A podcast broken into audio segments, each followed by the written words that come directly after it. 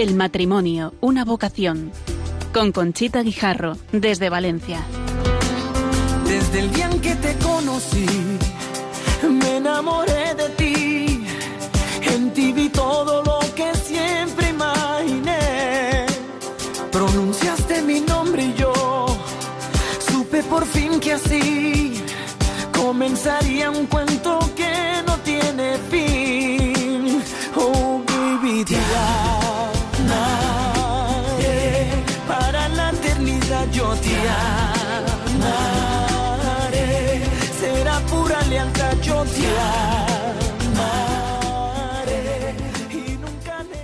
Buenas noches, queridos oyentes de Radio María.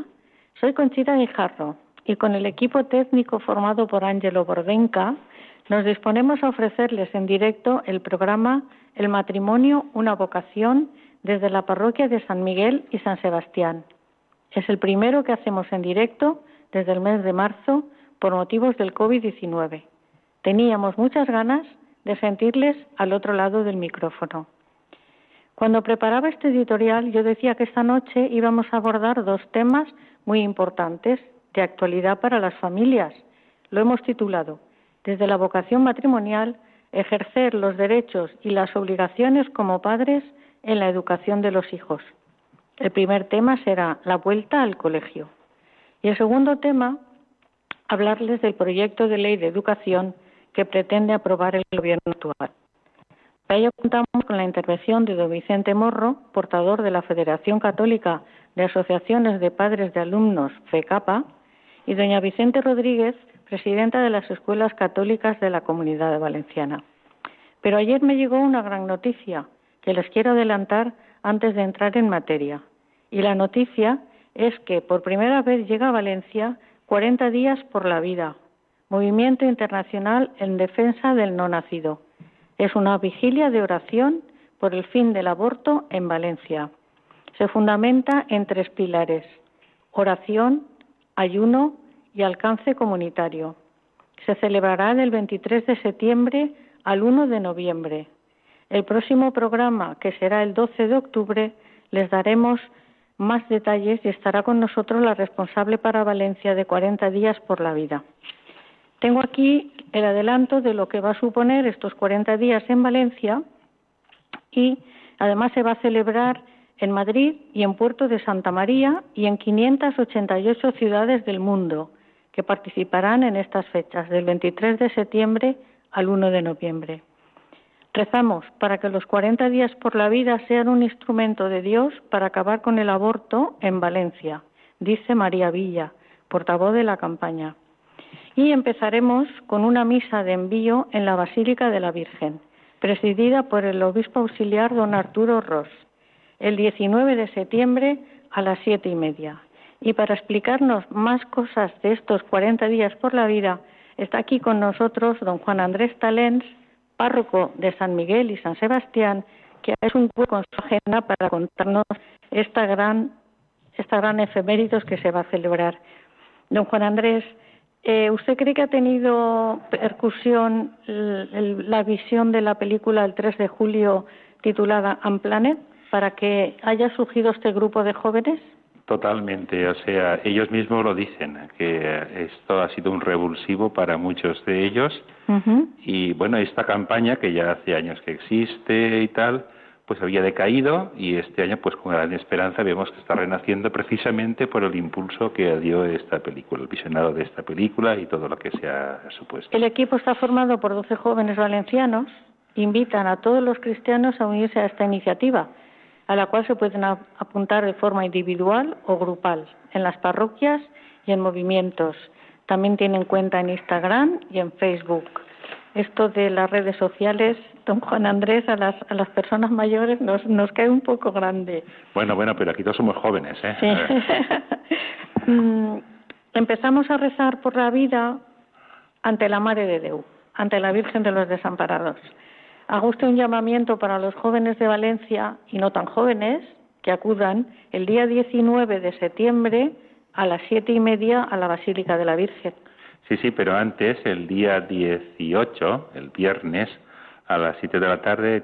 Sabes que se va se ha organizado también un visionado de la película eh, Unplanet eh, con un comentario y tal que servirá también un poco como lanzamiento y convocatoria para que muchos más participen. ¿Y dónde será ese visionado? Porque yo no, no tenía noticias. Sí, sí, es que claro, está, hay que estar el minuto, querido. Las redes sociales están por eso. pues sí, será en la Facultad de Teología, será un de actos de la Facultad de Teología ¿eh? especialmente para jóvenes, pero como todos somos jóvenes, cualquiera puede. ¿eh? Repetimos. Un precio módico de dos euros.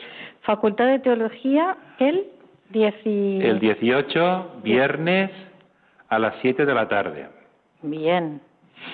Viernes a las 19 horas. ¿Y el precio? Dos euros. Dos euros, o sea que está tirado. Sí, sí, la verdad que sí.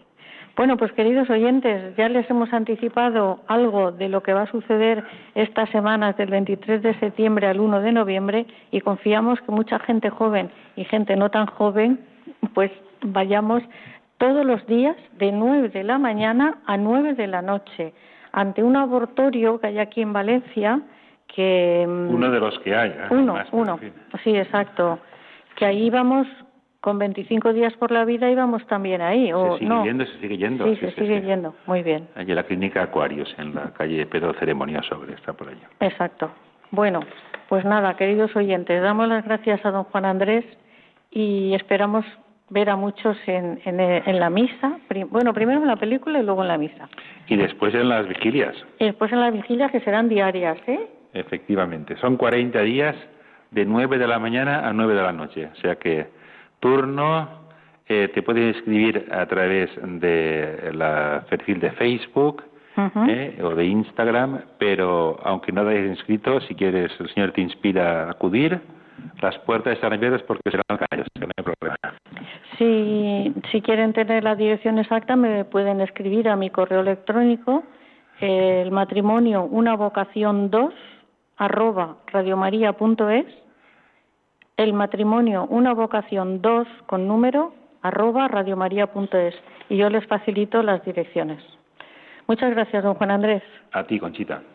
Bueno, pues ya vamos a seguir con el programa de, de la vuelta al colegio y del proyecto de ley de educación y es una tendencia de los poderes públicos que se viene manifestando en muchos países el asumir de modo cada vez más exclusivo la función educativa alcanzando en ocasiones niveles de monopolio, casi de toda la escuela. En el fondo de este interés se encuentra la pretensión de extender a todas las personas una ética única. El instrumento para impulsar estos objetivos ha sido la defensa a ultranza de la enseñanza pública, con el aislamiento y el ahogo económico de las iniciativas de enseñanzas nacidas en la sociedad civil por colegios promovidos por padres o entidades religiosas. La neutralidad de los programas estatales es solo aparente, pues implican una correcta posición ideológica, así como ataca toda concepción religiosa y con el afán de relativizar bienes morales que son fundamentales, como el sentido de la afectividad, de la maternidad, del matrimonio o del derecho a la vida desde el primer momento de la concepción hasta la muerte. En el punto 2229 del Catecismo de la Iglesia Católica dice, los poderes públicos tienen el deber de garantizar este derecho de los padres y de asegurar las condiciones reales de su ejercicio, es decir, deben ser guiados por el principio de subsidiariedad. La libertad de enseñanza es, por tanto, un derecho humano que tiene como sujeto a los padres de familia para educar a sus hijos según sus preferencias, que pueden ser de todo tipo, a elección de idiomas, los deportes, la metodología, donde entra, por ejemplo, la enseñanza diferenciada u otros aspectos de índole más disciplinar. La actividad de los profesores no se rige solo por libre transmisión de conocimientos. Estos actúan principalmente como delegados de los padres, poniendo a su servicio el talento profesional que poseen y nunca deben ser una actividad ideológica al servicio de ningún partido político. Todos los ciudadanos, y de modo especial los padres, individualmente o unidos en asociaciones, pueden y deben intervenir en el ámbito público, como está en juego la educación de sus hijos, aspecto fundamental del bien común. Y ya paso a presentarle a los invitados, aunque he dicho un poquito antes de ellos, pero es que tienen un currículum extraordinario que han dedicado mucho tiempo de su vida a luchar por los hijos. Perdón, por los alumnos y por los hijos, sí. En primer lugar presento a Vicente Morro, está casado, es padre de cinco hijos y abuelo de cuatro nietos. Trabaja en una oficina de la autoridad portuaria. Es portavoz de CAPA y de la Mesa de Defensa de la Patronal. Buenas noches, Vicente. Eh, la Mesa por la Educación en Libertad, Conchita, buenas noches. Ah, sí. sí, sí. la denominación específica es Mesa por la Educación en Libertad. Sí, sí, perdón. Sí, nada, nada. Buenas Muchas noches, gracias, Vicente. muchas ¿eh? gracias, Conchita. Por, por haber venido. Y Vicenta, pues tengo aquí hoja y media de, de currículum, pero me ha dicho que diga que nació en Salamanca, que el Señor sale a su encuentro a través de la vocación religiosa en el Instituto de las Hijas del Corazón de María, que ahí sigue trabajando en el colegio de. ¿Cómo se llama el colegio? Santa María. De Santa María, que es profesora desde el año 1995, es directora del colegio y ahora es eh, presidenta de Férez Seca desde 2004. ¿No? Sí, bueno, ahora somos Secretaría Autonómica de Escuelas Católicas. Bueno, pues secretario, Ahí es que todo, todo cambia. Sí, sí, claro, la vida. como la vida misma. Bueno, pues vamos a hacer un pequeño corte musical y enseguida seguimos con ustedes en el programa El matrimonio, una vocación.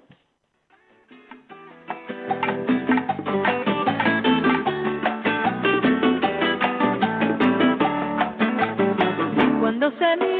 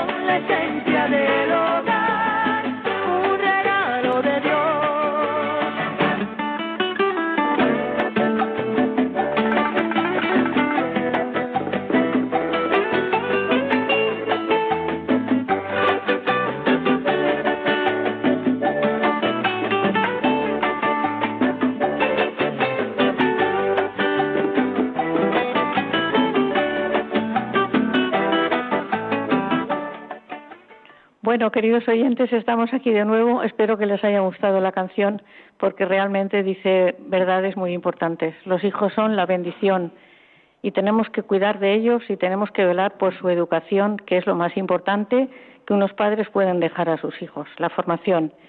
Y empezamos ya con el tema serio porque eh, no sé cómo por dónde empezar porque tenemos muchas preguntas, tenemos un gran contenido y, por ejemplo, Vicenta, ¿cómo se ha preparado la comunidad valenciana para la vuelta al cole?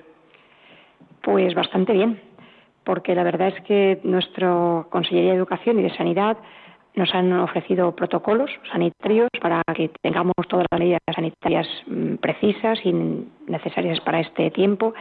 El curso ha empezado bien, los alumnos han estrenado con ilusión y con esperanza su nuevo curso, los profesores hemos vuelto más apasionados por esa hermosa vocación de enseñar. Y bueno, decir a las familias que nos escuchan que el riesgo cero no existe, que ciertamente por mucho protocolo sanitario que tengamos en los centros y que son lugares seguros y saludables, pues evidentemente ya hemos visto que está habiendo contagios, no solo en la Comunidad Valenciana, sino en el resto de España también, pero que los vamos a afrontar, pues como siempre hacemos los docentes, con esa resiliencia y esa fortaleza que nos permite afrontar las dificultades y pedimos a las familias que tengan serenidad y prudencia. Prudencia, evidentemente, pues para evitar a medida posible los contagios, para que mantengan esos grupos estables del colegio, para que, en fin, no, no dejen de mantener las medidas sanitarias fuera del centro y así, pues bueno, pues entre todos procuraremos que este virus no nos ataque en exceso. Y esa serenidad, porque a los alumnos, a los hijos, hay que transmitirles que esta es una situación nueva para todos, pero que no debe acobardarnos ni atemorizarnos, porque el miedo paraliza y en cambio la esperanza pues nos da alas para seguir trabajando, estudiando y procurando que el sistema educativo pues no se tambalee por este virus, con prudencia, con absoluto respeto a las normas sanitarias. La verdad que sí, que mm, oímos eh, las noticias y en toda España se están produciendo brotes, rebrotes y, pero bueno, están sucediendo también en otros países. ¿Qué vamos a hacer? Muy importante la prevención, no solo en el colegio, que ya os cuidáis vosotros de que la haya, sino cuando salen. Y comentábamos antes de empezar el programa que, bueno, que los que parece que se están saliendo un poco son los, los jóvenes. Y tú me decías que no, que con 16, 17 años también están pasando salidas incontroladas y sí, por desgracia, hemos comprobado que en líneas generales en los centros educativos, como está todo muy normativizado, los alumnos lo respetan y de hecho se mantienen por las distancias, llevan la mascarilla, en fin, dentro del centro se cumple ese protocolo. Pero sí que estamos comprobando que luego cuando salen, pues a las aceras, en los parques, pues es eh, la rápida reacción de bajarse la mascarilla, de ponerse a charlar, de darse un abrazo y claro, eso tenemos que ir entre todos, entre la familia y la escuela, pues diciendo que, hay que dar continuidad a esas normas sanitarias. Vicente. Los, padres coincidimos totalmente con lo que ha dicho Vicenta, por supuesto. Eh, confiamos en nuestros colegios, fundamentalmente. Confiamos en los docentes, en, el trabajo que han hecho, en todo lo que se han preparado, los equipos directivos.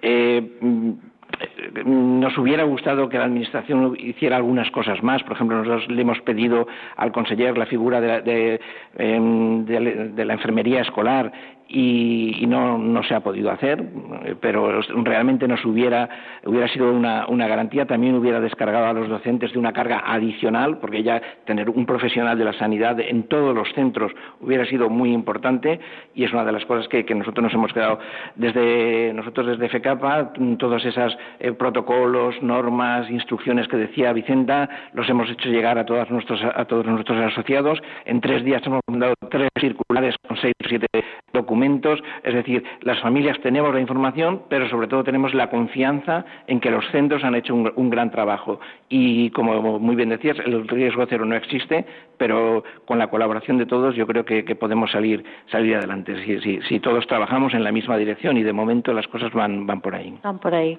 Bueno, pues ahora pasamos al otro tema. Eh, Vicente, ¿qué sentido tiene la modificación de la LOE? ¿Era necesaria en circunstancias normales? Bueno, pues eh, la verdad es que parece que, nos vamos a un tema completamente distinto, ¿no? O sea, eh, hemos estado muchos meses preocupados y ocupados y atareados con, con la COVID y parece que, que en medio de todo eso eh, había que sacar la ley como sea. ¿no? Em, ayer mismo eh, Alberto Villanueva, que es el presidente de, de, FECEBAL, que está también incluida en la Mesa por la Educación en Libertad, como escuelas católicas y otras entidades, eh, precisamente decía, bueno, ya ha llegado septiembre en un artículo publicado en las provincias y, y giraba sobre estos dos ejes, la vuelta al colegio, pero también la reclamación de que en este momento no es necesaria.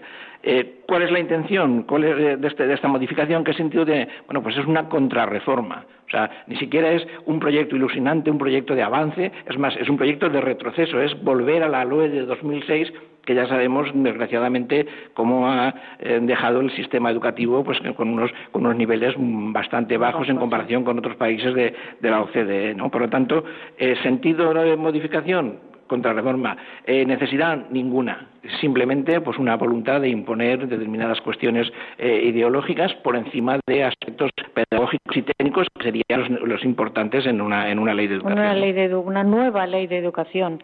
Vicenta, ¿cuáles son las principales modificaciones que introduce esta, este proyecto de ley? Bueno, como bien ha dicho Vicente, pedagógicamente ninguna. No aporta nada nuevo ni nada que resulte realmente mm, interesante y necesario para el sistema educativo. ¿Qué dice? Pues habla especialmente de una segregación escolar. Es decir, de repartir entre los centros educativos, sean públicos o concertados, al alumnado. Eso es una barbaridad. Si usted tiene que ir a este colegio, usted a este, aquí hay muchos niños mm, eh, de etnia gitana, aquí hay muchos niños inmigrantes. Es decir, crear guetos y distribuir a los alumnos sin tener en cuenta ni la elección de los padres ni respetando el contexto familiar y social. Simplemente una distribución que segrega, que aísla y que configura un sistema educativo eh, parcelado, ¿no? Con lo cual, muy mal. Esto permite a las comunidades autónomas que puedan modificar su normativa con respecto a la admisión de alumnos. Esto es una estatalización de la educación. Por otra parte, otra de las aportaciones que se hacen es eh, distribuir también eh, a los alumnos con necesidades educativas especiales, porque dice, y luego hablaremos un poquito más de ese tema, que también hay que distribuirlos en los centros ordinarios. Bueno, esto es una barbaridad que ahora después comentaremos. Mm, elimina esa palabra que, significaba libertad, elimina la palabra o el criterio de demanda social. Mm. ¿Esto qué significa? Pues es un, término que al, eliminarse la demanda social supone que los centros concertados no pueden ampliar ni la oferta de plazas aunque reciban más solicitudes, ni tampoco poder ofrecer el modelo educativo acorde con el carácter propio, porque claro, si a ti te limitan, tienes que tener tantos alumnos, ¿no? Si hay más familias que desean, y yo tengo espacio para poder hacerlo, ¿no? Bueno, pues esto también es otro de los aspectos que esta, este proyecto de ley propone. Luego está en el Consejo Escolar, eh, vuelven a recuperar la figura del representante del ayuntamiento. Esto es una barbaridad. ¿Por qué? porque aparte de que es una fiscalización innecesaria, porque los centros tenemos suficiente autonomía y responsabilidad como para utilizar muy bien los escasos fondos que nos llegan de la Administración, eh, nos sitúa un representante del ayuntamiento con funciones no solo de participar o de dialogar o de aportar, sino de gobernar y de tomar decisiones que van en contra de la autonomía del centro e incluso de la libertad del titular para tomar determinadas decisiones con respecto al profesorado. Y contra la religión.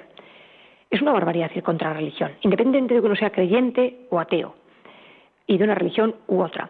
Ir contra la religión en las escuelas es ir contra el ser humano y sus valores, porque todos los países que se precian tener un buen sistema educativo no solo potencian el desarrollo en valores, sino también que potencian la formación religiosa. Y en esto no es porque seamos más o menos creyentes, es porque la religión configura al ser humano, le da un sustrato imprescindible para su desarrollo. Aquí se suprime el artículo que permite que la asignatura compute en la nota media, con lo cual se evalúa. No se, no se valora. Exacto. Entonces, como no computa, que dice que da igual que curse religión que no, no tienes nota. Claro, a un alumno dices, mira, da igual que vengas a religión que no, aprenderás mucho, serás una gran persona, tendrás una consistencia en tu vida, pero no te vamos a, evaluar, no te vamos a, puntuar. Claro, el alumno dirá, oiga, pues mire, no pierdo el tiempo yo aquí, porque si ustedes no me va a servir para nada. Y es más grave, porque en otras leyes se planteaba una asignatura alternativa. Es decir, bueno, pues el que no cursa religión, en tiempos, ¿no? Pues cursaba ética o cursaba valores. Es decir, había una alternativa y las dos se valoraban. Y se valoraban. Exacto. Perfecto. No, no, ahora no. No se valora, no se puntúa, no sirve para nada que saques un 10 o un 9 o un 5 en religión, pero además el que no quiera cursar religión se va a su casa o al recreo. Es decir, no hay una alternativa. Entonces, esto significa que se está devaluando la asignatura de religión pero por un carácter absolutamente ideológico. Es decir, eh, la religión está valorada como una asignatura importante, que tiene su contenido, que además nos da cultura. Bueno, pues todo eso se guillotina de una manera, eh, bueno, pues, pues muy sectaria, porque no interesa que el alumno sepa ni se plantee cuestiones fundamentales en la vida. Otro tema que nos plantea este proyecto de ley, el tema de creación de plazas suficientes públicas para el tramo de 0-3 años, es decir, las escuelas infantiles, que actualmente son bueno, pues de cooperativas, de particulares, de iniciativa social de la Iglesia. Bueno, pues al decir que se va a potenciar y se va a universalizar la educación infantil de 0-3, que es muy importante y que a las familias les viene muy bien por el tema de la conciliación de la vida familiar y laboral, la trampa está, porque es universalizar para todos, perfecto, pero la trampa está en que dice creación de suficientes plazas públicas.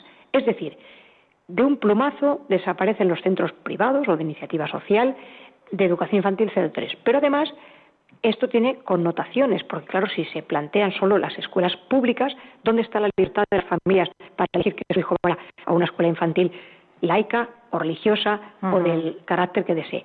Y por otra parte, esto es aventurar ya la desaparición progresiva de la escuela concertada, porque claro, si los alumnos ya no vienen de 0 a 3, próximamente pues ya están en la escuela pública, pues ya continúan, entonces es una manera de impedir la continuidad desde los más pequeños de infantil hasta secundario, bachillerato, en un mismo centro con un mismo carácter.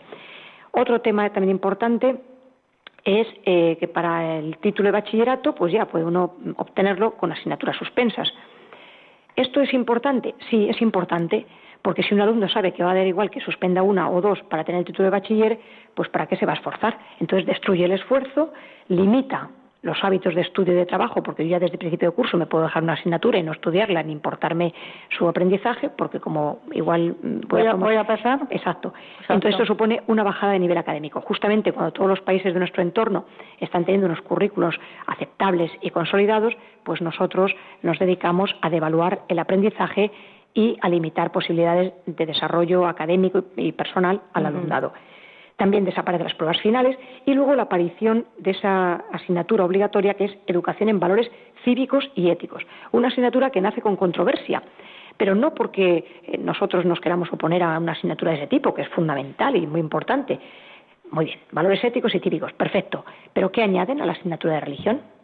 ¿Qué añaden a las asignaturas que podemos tener en un centro donde evidentemente se respeta la Constitución, donde los valores éticos son fundamentales desde el punto de vista, por ejemplo, de la evangelización. Entonces, y además hay otro peligro, es que esa asignatura, los valores que plantea, no han sido, como todo el proyecto de ley, no han sido consensuados, pero además no son valores universales, sino que son valores muy tendenciosos y planteados de una manera, pues cuando menos muy sectaria y muy poco neutra, ¿no?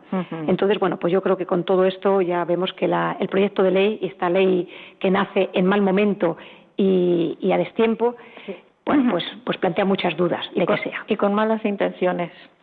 Eh, Vicente, ¿estas modificaciones son acordes a la Constitución y a las, a las sentencias de los tribunales? No, no, en absoluto, en absoluto. Ya decíamos antes que este era un proyecto y lo eh, señalado muy bien Vicenta, un proyecto exclusivamente ideológico, un proyecto que además carece de una comprensión antropológica de la realidad de, la naturaleza humana, es decir, pretende eh, eh, establecer nuevas, nuevos criterios, nuevas formas, nuevas visiones ideológicas, pero no, no permite la, libertad de, de, las familias. ¿no?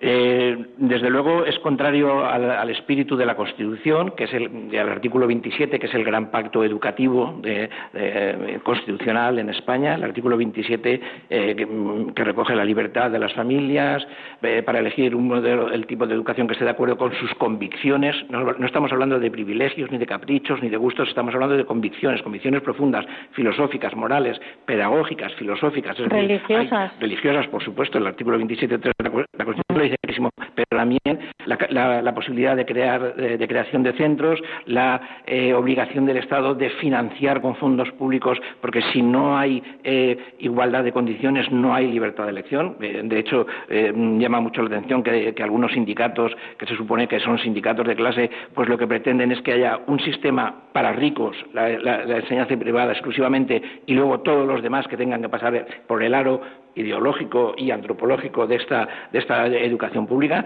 Por supuesto, nosotros lo que pedimos es libertad absoluta, que además es lo que establecen tanto las sentencias del Tribunal Constitucional como del Tribunal Supremo. O sea, este, este proyecto de ley lo que pretende es una eh, subsidiariedad de la, de la red concertada a la red pública cuando las sentencias del Supremo expresamente están diciendo que tiene que haber, o sea, que son dos, dos redes complementarias, no hay una principal que es la pública y otra residual. Y otra secundaria. Exacto, eso, eso, no existe y además es prácticamente todo, todo el, el fondo este que ha señalado muy bien antes Vicenta está en contra de lo que señaló el Tribunal Constitucional en la sentencia de 31 del año 2018, en el, mes de abril, porque son los mismos mm, eh, puntos, eh, eh, el ataque a la educación diferenciada, el ataque a la religión, el, ataque a la educación concertada, suprimiendo la demanda, la demanda social. O sea, todos estos criterios que el Tribunal Constitucional ya le dijo a los 50 diputados del PSOE que presentaron esto que no tenían razón, pues ahora vuelven a insistir y lo, vuelven a, meter en esta ley. Eh, hoy mismo decía la, portavoz de Educación del PSOE que además van a, eh, eh, van a, tienen prisa ya, ya, ya, ya no va a haber más prórrogas para las, para las, eh, las alegaciones y las enmiendas y que además han contactado con muchos grupos que les han hecho llegar eh, enmiendas en, temas de educación efectivo sexual, de género, etcétera. Es decir, están construyendo una ley que las familias vamos a pedir que en el momento en que haya un cambio político se cambie porque lo que no puede hacerse es hacer una mala ley, una ley deficiente y que con esa ley tengamos que, aguantar eh, X, X décadas. Las familias vamos a, tener que acabar. Y entonces están justo haciendo lo contrario, porque hablan mucho de pacto educativo, pero de pacto nada. Lo único que, que están haciendo es imposición educativa contra la Constitución, contra las sentencias de los tribunales y contra muchas eh, normas y pactos internacionales. Entre ellos, los acuerdos entre el Estado español y la Santa Sede, que también esta ley los vulnera. Bueno, es horrible porque además lo que habéis dicho, en un tiempo de pandemia, una ley que no hace falta y nos la quieren mmm, colar por la puerta de atrás en, en, en tiempo de pandemia, que estamos todos preocupados por las enfermedades, por los hospitales, por los médicos, por una cantidad de gente, la policía, la Guardia Civil, la UME, que están teniendo que ir a, a a solucionar el tema de la pandemia y nos quieren colar esta ley como sea. La verdad que, que no sé por dónde cogerlo. Yo voy a abrir los micrófonos de, la emisora por si algún oyente quiere llamar a hacer alguna consulta a Vicente o a Vicenta y vamos a seguir con, con la entrevista. ¿Cómo afectan a los derechos de los padres las cuestiones del tratamiento de la asignatura de religión, por ejemplo? Sí, eh, decíamos eh, que, precisamente lo que hace esta ley es limitar derechos, ¿no? Y, lo vemos, limitar la libertad de, elección del, del, modelo educativo, ¿no? En, concreto en la asignatura de religión, ya lo ha explicado muy bien Vicenta, en la eliminación, pretende la eliminación de la educación diferenciada, es decir, todos aquellos ámbitos en que los padres pueden elegir con libertad, el modelo educativo, el centro escolar, el, el, el tipo de, de educación, o sea, de acuerdo con sus convicciones filosóficas, morales, religiosas o pedagógicas, es eso que está en las normas, la ley lo elimina. Por lo tanto, eh, limita el, eh, los derechos de las familias. Las familias eh, claro. Directamente, ¿no? Aquí, además, tenemos que, señalar que precisamente eh, hace muy poquito una iniciativa que había habido por parte de Compromís de, de la diputada Isaura Navarro atacando a los profesores de religión, o sea, eh, al, eh, al, final los tribunales han tenido que decir, oiga, dejen ustedes en paz a la religión y a sus profesores, no tienen ustedes razón. Veremos, esperemos que ya. Entonces, eh, constantemente hay iniciativas para cercenar la libertad de elección de las familias. Hablan mucho de, de libertad ideológica, pero la libertad ideológica es solo para imponer determinados puntos de vista. La suya, el la punto suya. de vista suyo. Y, y, las convicciones de las familias pues se quedan eh, al margen. Vale, el teléfono que tienen que llamar si quieren hacer preguntas es el 91 005 9419. Repito, 91 005 9419. Vicenta, tú antes me ha parecido oírte que te gustaría hablar la amenaza que supone para los colegios de educación especial este proyecto de ley. Sí, porque una de las disposiciones adicionales dice que en el plazo de 10 años los centros ordinarios pues contarán con recursos para atender a los alumnos con discapacidad o con necesidades especiales. Primero, esto es una barbaridad. O sea, tenemos que esperar 10 años para que los alumnos con dificultades de aprendizaje, con necesidades educativas especiales, puedan recibir los recursos humanos y materiales. 10 años es una generación perdida. Mm. Entonces pediríamos que por favor hagan una mejor gestión de los recursos y no tengamos que esperar 10 años para que los centros estemos dotados de profesionales que nos ayuden a educar bien, con calidad, a estos alumnos con, con discapacidad o con necesidades. Y eso es una primera cuestión que nos llama la atención.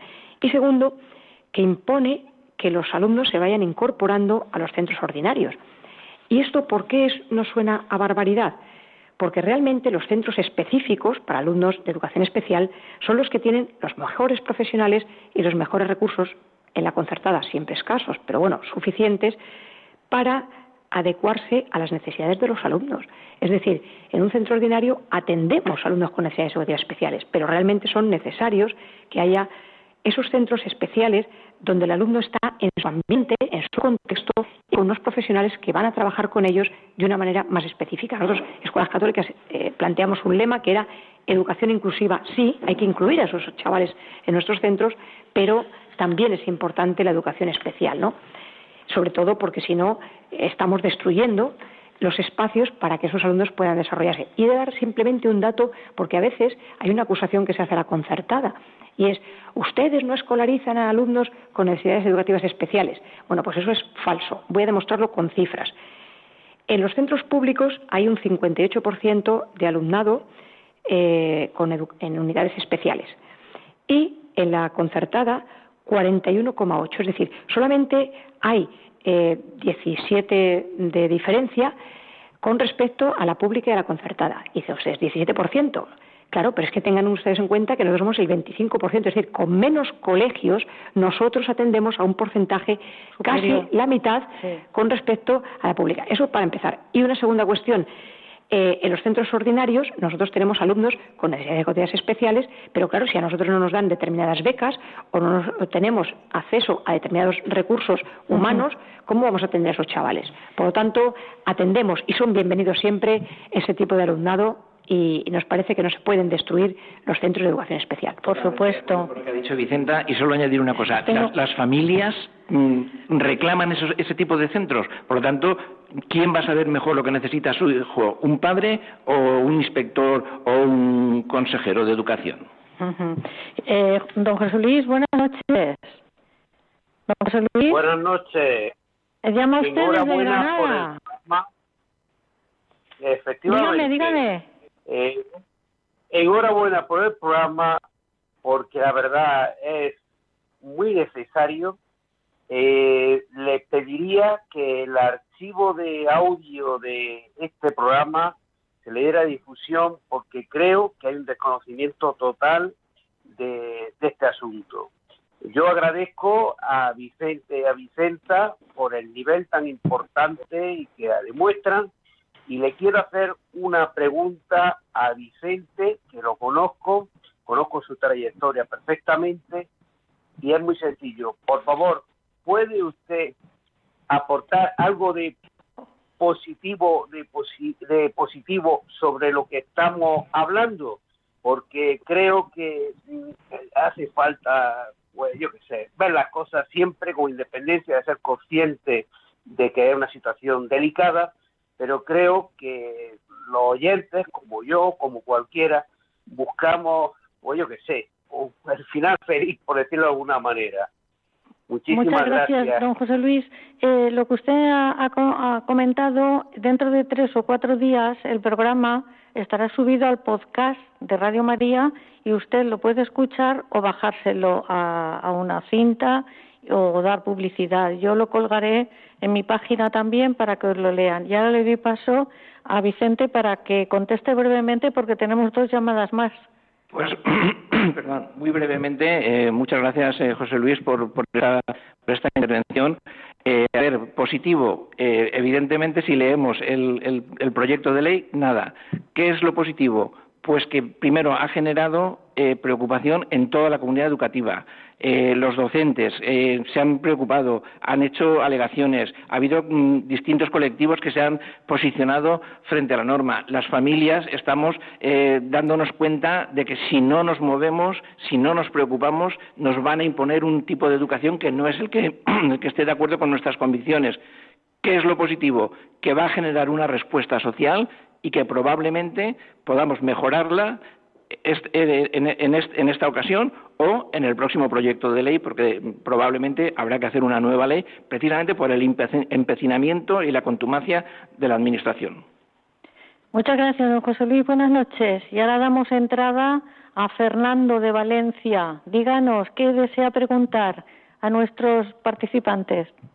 Hola, buenas noches, Conchita. Eh, ¿Me oyen?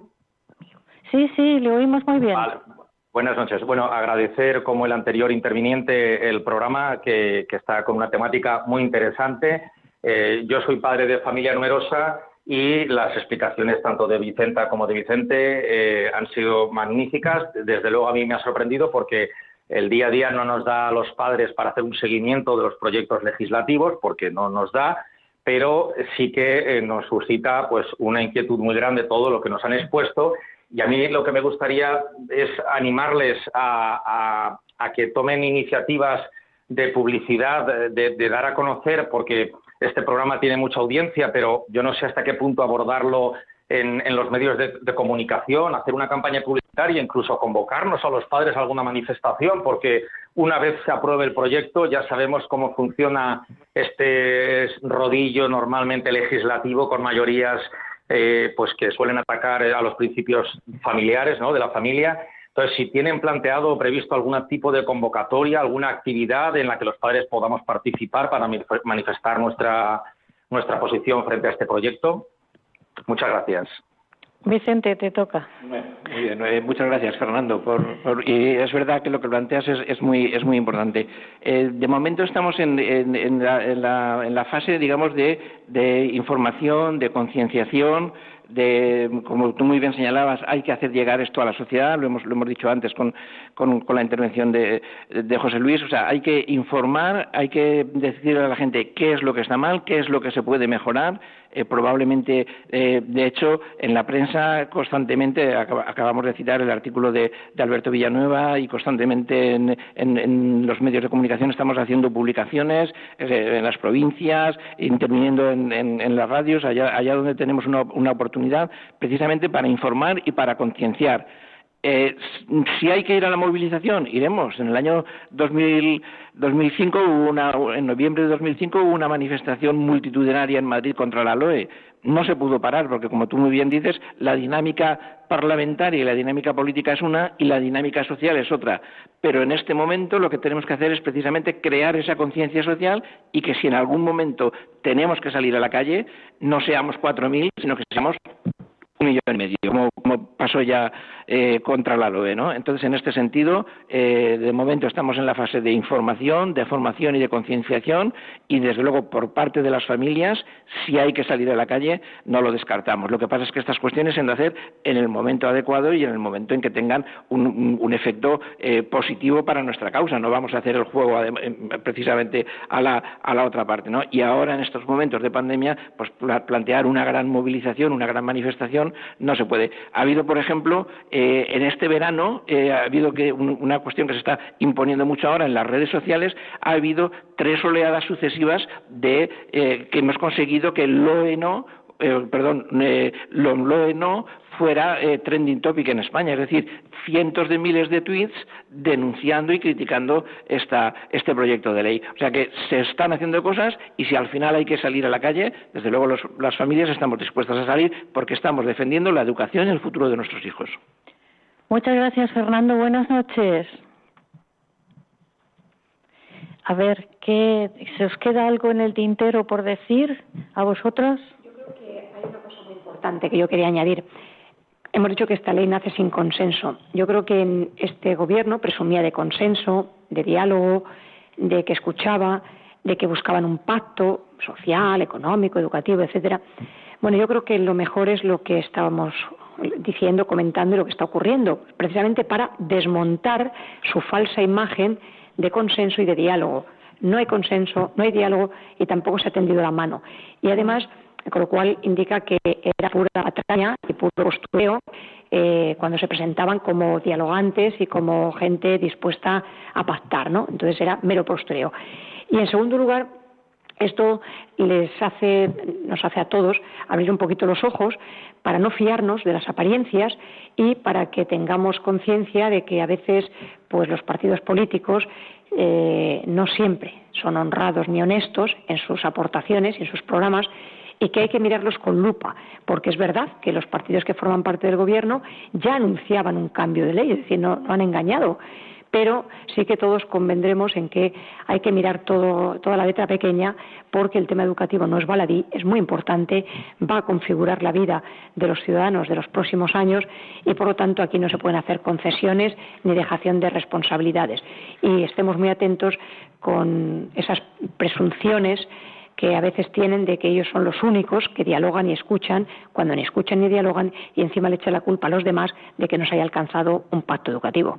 Muy bien, Vicenta. ¿Tú qué quieres decir para terminar? Para terminar, diría, eh, citaría un artículo de Agustín Domingo Moratalla Mm. eh, que de- en el que denunciaba que este proyecto de ley eh, pretendía sentar las bases legislativas de un populismo educativo. Ya sabemos a dónde llevan los populismos, la intervención excesiva de la Administración limitando los derechos de los titulares de los centros, de los docentes y de las familias conduce a una merma de la libertad y tenemos que, ser capaces de eh, proponer, como decía José Luis, de, crear una, una, una esperanza, una tensión en la sociedad para mejorar este, este proyecto. No, no podemos olvidar que todas las leyes eh, educativas eh, de las últimas décadas han sido leyes mm, dictadas por un solo partido. Y, la breve modificación de la LOMCE fue precisamente sobre la LOE, que es una ley de, de- un partido distinto. ¿no? Por lo tanto, eh, parece que solo unos tengan ese, ese derecho a legislar sobre educación y, y precisamente esos son los que, como muy bien comentaba Vicente ahora, eh, a la hora de pactar y a la hora de consensuar no quieren hacer ninguna cesión. Por lo tanto, la sociedad tiene que estar vigilante y atenta porque estamos hablando del futuro de nuestros hijos, de la recta comprensión de lo que es el ser humano, de lo que es la persona y en eso nos jugamos el futuro de la sociedad. Además, el tema de la educación está recogido en, en las leyes, que los padres tienen derecho a, a opinar y tienen derecho a, a elegir el colegio que quieran, el colegio que les quede bien cerca de su domicilio o bien que tenga las, las ideas que tienen ellos. Exacto. Y esto no lo respetan, no lo respetan. Luego, el tema de los colegios de educación especial me parece una aberración, Vicenta, que, que habiendo colegios de educación especial tengan que sacarlos y llevarlos a colegios, a otros colegios, y, y en, en diez años, como tú dices, ya veremos cuándo llega la solución. Bueno, eh, queridos oyentes, eh, este artículo de Agustín Domingo Moratalla, ¿me lo puedes hacer llegar? Pues si algún cliente, algún oyente me pregunta. Sí, sí, sí, sí, sí, sí, Vale. sí, sí, sí, te, Pues lo, ya- te lo. Se llama Populismo Educativo y es de, se publicó en las provincias, pero vamos, yo te lo haré llegar, es, muy, Vale. es muy interesante. Pues nada, queridos oyentes, si ustedes tienen alguna pregunta que se les ha quedado y quieren que yo se la transmita a Vicente o a Vicenta, ya saben que me pueden enviar un correo a el matrimonio una vocación 2 arroba radiomaria.es el matrimonio una vocación 2 arroba radiomaria.es os doy las gracias a los dos Vicente y Vicenta y a Ángelo que está ahí al, al frente y vamos como siempre a rezar una oración a la Virgen María que ella es la que nos va a sacar de todas estas cosas. Bueno a anticipar que mañana es la Virgen de los Dolores y felicito a todas las mujeres que se llamen Dolores y María Dolores. Y ahora a rezarle a la Virgen Señora y Madre nuestra, tú estabas serena y fuerte junto a la cruz de Jesús. Ofrecías tu Hijo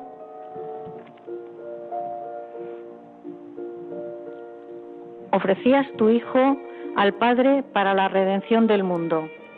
Lo perdías, en cierto sentido, porque Él tenía que estar en las cosas de su Padre, pero lo ganabas porque se convertía en redentor del mundo, en el amigo que da la vida por sus amigos. María, qué hermoso es escuchar desde la cruz las palabras de Jesús. Ahí tienes a tu Hijo, ahí tienes a tu Madre. Qué bueno si te recibimos en nuestra casa como Juan. Queremos llevarte siempre a nuestra casa.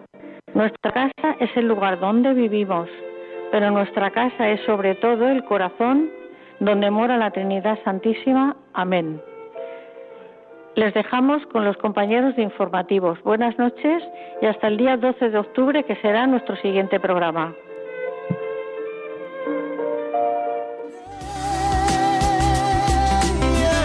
El matrimonio, una vocación.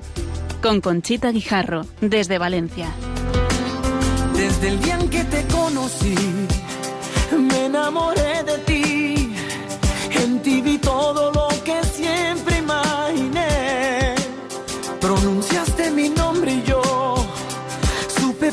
que así comenzaría un cuento